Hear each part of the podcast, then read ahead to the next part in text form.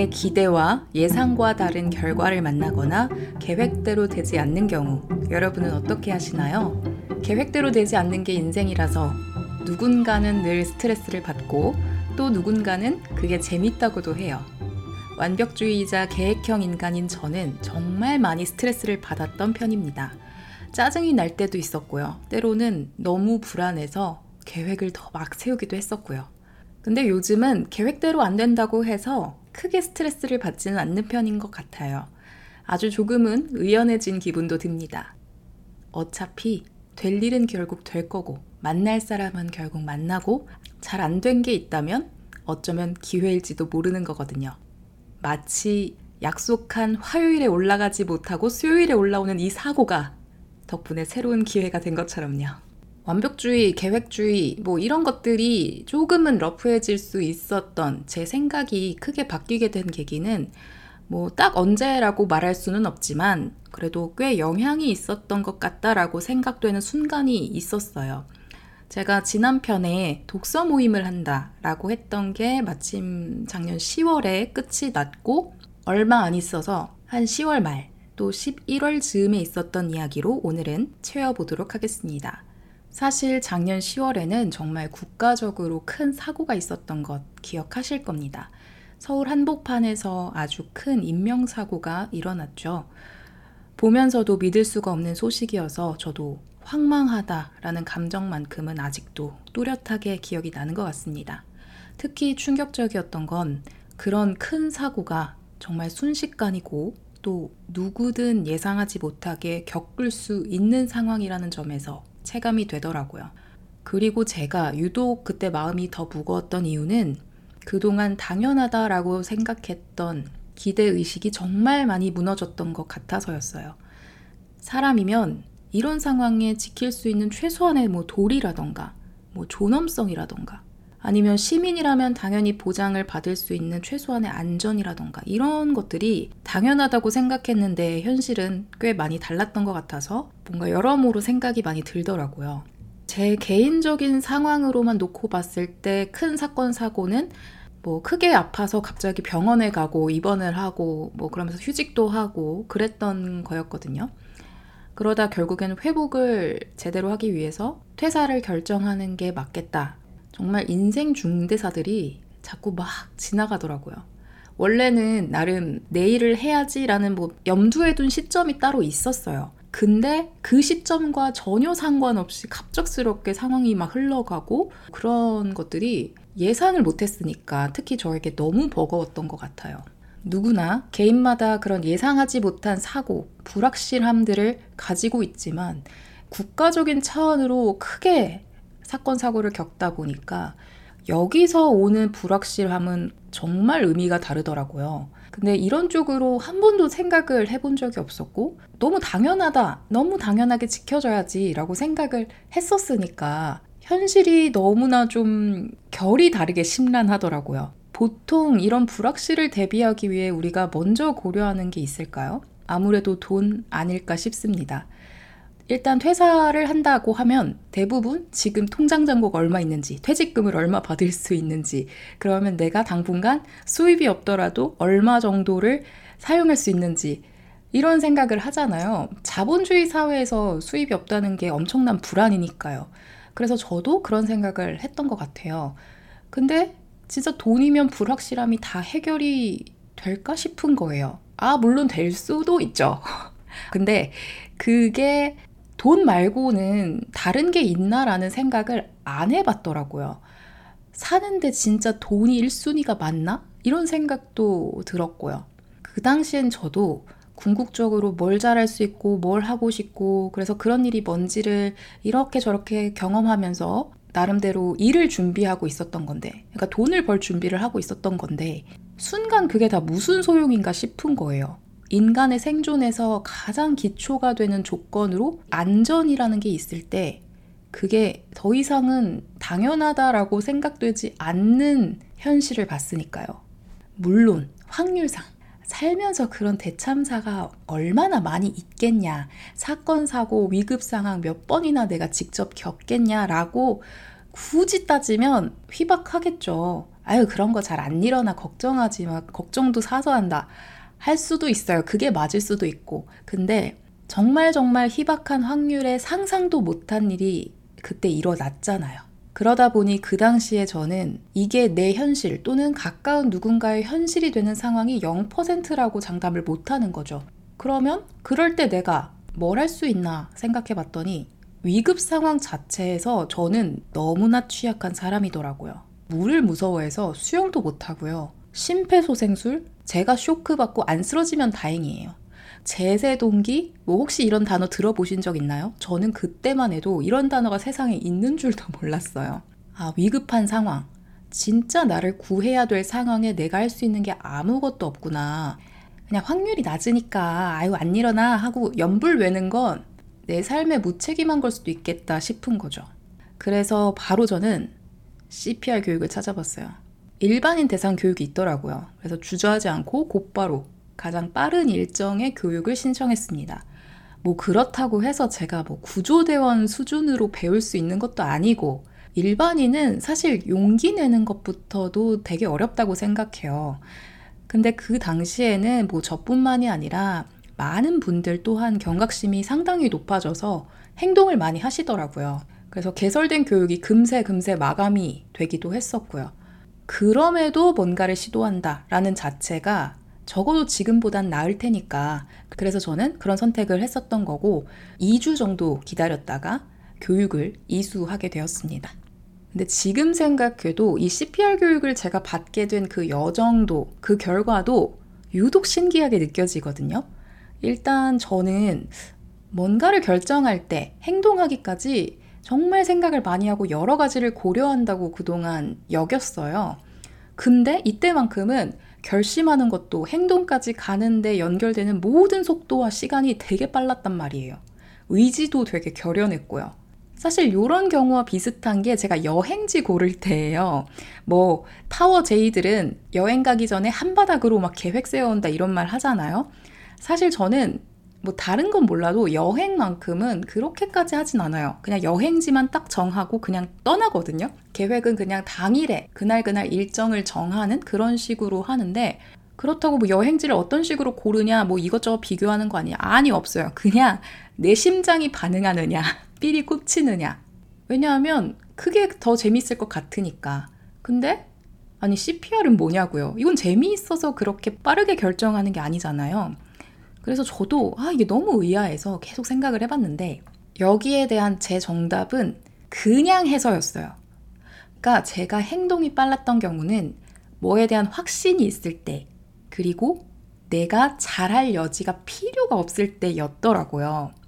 뭘 하기 전에 자꾸 계획을 세우는 이유가 저는 확신하는 과정이 필요해서였어요. 일단 뭘 페이퍼에 쓰거나 타이핑을 하다 보면 텍스트로 내 생각이 딱 눈에 보이잖아요.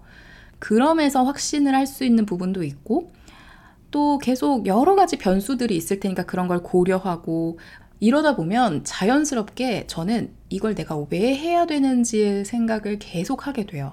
그럼 목표도 조금 더 명확해지고 확실해지고 해야겠구나라는 확신까지도 들어요. 그러면 시간이 조금 걸려도 그 계획을 세우면서 확실한 진짜 확신이 생기면 엄청나게 빨라지는 편이에요. 그리고 두 번째, 잘할 여지가 나에게서 필요가 없다 하면 그냥 합니다. 다시 말하면 제가 계획을 세우고 하는 것도 잘하려고 하는 거더라고요. 뭐 작년에 라디오를 들으면서 막 실시간 채팅도 막 참여하고 유튜브에 막 댓글도 달아봐서 막 베스트 댓글 되고 그랬다 했던 이야기 제가 지지진한 에피소드로 말씀드렸잖아요. 이게 딱 떨어지는 사례예요. 그 댓글들을 엄청 막 생각을 하고 썼느냐 절대 아니란 말이에요. 오히려 내가 이래도 되나 싶을 정도로 그냥 툭툭 던진 게 유독 반응이 있는 거예요. 막 잘 써야지, 말 이쁘게 해야지 하면은 이게 힘이 들어가고 각을 잡으니까 잘 안 되더라고요. 문장 구조 막 이런 거 보이고 맞춤법 이런 거에 더 막 신경을 쓰고. 근데 제가 막 찐으로 너무 웃겨서 막 깔깔깔 웃다가 막 그냥 리액션이 툭툭 나올 때 아니면 자연스럽게 본능적으로 하고 싶은 말이 있어서 그냥 하는 말. 그런 거에서 저는 사실 뭐 기대를 하고 하는 말이 아니잖아요. 그냥 저의 자연스러운 반응인 거고 그냥 남겼는데 그게 방송을 타면 처음에는 너무 당황을 했죠. 아니 막 심지어 웃기려고 했을 땐 웃지도 않더니 그냥 막 한 말인데 거기에 막 깔깔깔 웃더라니까요. 야구 선수도 매번 홈런을 못 친단 말이에요. 타율이 막 매번 100%가 아니잖아요. 잘하려고 하면 당연히 생각이 많아지고 10번 남길 수 있는 거 막 한두 번 남기는 거예요. 그럼 문제는 뭘까요? 그 한두 번에 대해서 기대치가 너무 높아진다는 거예요. 안 되면 실망하고 속상하고 서운하고, 그리고 또 잘하려고 하면 불확실함, 그러니까 불안하다라는 마음이 자꾸 커지는 것 같아요. 안 해도 될 생각까지 가니까. 그래서 내가 정말 에너지를 쏟아야 될 때가 아니면 그냥 하는 게 맞는 것 같아요. 그래서 뭐 동기부여 책 같은 걸 보면 생각하지 말고 그냥 해 이런 류의 얘기들이 되게 많잖아요. 근데 뭐 그렇다고 생각을 하지 마라라는 거는 좀 아닌 것 같고, 굳이 불안해는 하지 마라, 뭐든 하면 된다, 뭐 이렇게 이해하는 편으로 저는 생각을 해요. 이런 걸 내가 하고 있네 싶은 것들이 작년에 이런 여정들을 통해서 자주 발견이 됐었는데, 그게 처음에는 되게 의아했거든요. 그냥 내가 뭐 좋아서 하나 보다, 뭐 이런 생각을 그냥 되게 가볍게 했었는데, 또 이걸 들여다보면 나름의 이유가 다 있더라는 걸 알게 됐어요. 우리가 바쁘면 깊게 생각하지 못하잖아요. 일상에 여유가 좀 있다 보니 자연스럽게 새로운 것도 해볼 기회를 만나고, 어쩌면 정말 내가 알아야 될 중요한 가치인데도 여태 몰랐다가 그러면서 이제야 배우기도 하고 그랬던 거예요. 그래서 깨달았죠. 계획이 나를 도와주는 장치이기도 하지만 때로는 나의 범위를 가두는 테두리가 되는구나. 계획에 얽매이면 너무 많은 것들을 놓칠 수도 있겠구나라는 깨달음이 오는 거예요. 그러면 방랑하듯이 살아야지 생각치 못한 것들에서 오는 가치들을 얻을 수도 있는 거다라고 생각을 하게 됐습니다. 오히려 내가 찾고 싶은 답이 있을 때 아예 내가 편해지거나 아무 생각도 안 한 다른 뭔가를 하면서 문득 떠오르지 않으세요? 뭔가 열심히 하고 있는데 잘 안 풀릴 때가 있단 말이죠.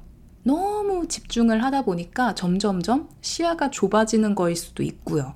근데 몰라 하고 그냥 떠나버린 여행, 놀다 오는 거, 맛있는 거 먹고 오고, 운동도 하고 오고, 산책도 하고 오고 하다 보면 그럴 때 예상치도 못하게 답을 찾더라고요. 지금이 딱 그래요. 아까 오프닝 때도 말씀을 드렸지만 이 에피소드 9편이 화요일 어제 약속된 시간에 올라가야 되는 게 맞죠. 사실 올라는 갔는데 문제가 있어서, 그래서 많은 분들이 안 들으실 때 제가 바로 조치를 취했는데 다행이에요. 한편으로는 바로 알게 돼가지고. 문제는 뭐냐면 저는 수정만 하면 바로 올릴 수 있을 거라고 생각을 했어요. 그런데 제가 녹음했던 녹음 파일이 싹 사라져 있던 거예요. 아니 이게 뭐지 하면서 계속 휴지통도 뒤져보고 막 그랬는데 없더라고요. 그래서 이거 큰일 났다 하는 생각이 들고 다시 녹음을 해야 된다라는 생각이 드니까 막 까마득한 거예요. 그래서 지금 사실 생방송이에요. 오늘 지금 6월 14일 수요일이거든요. 오늘 올라갑니다.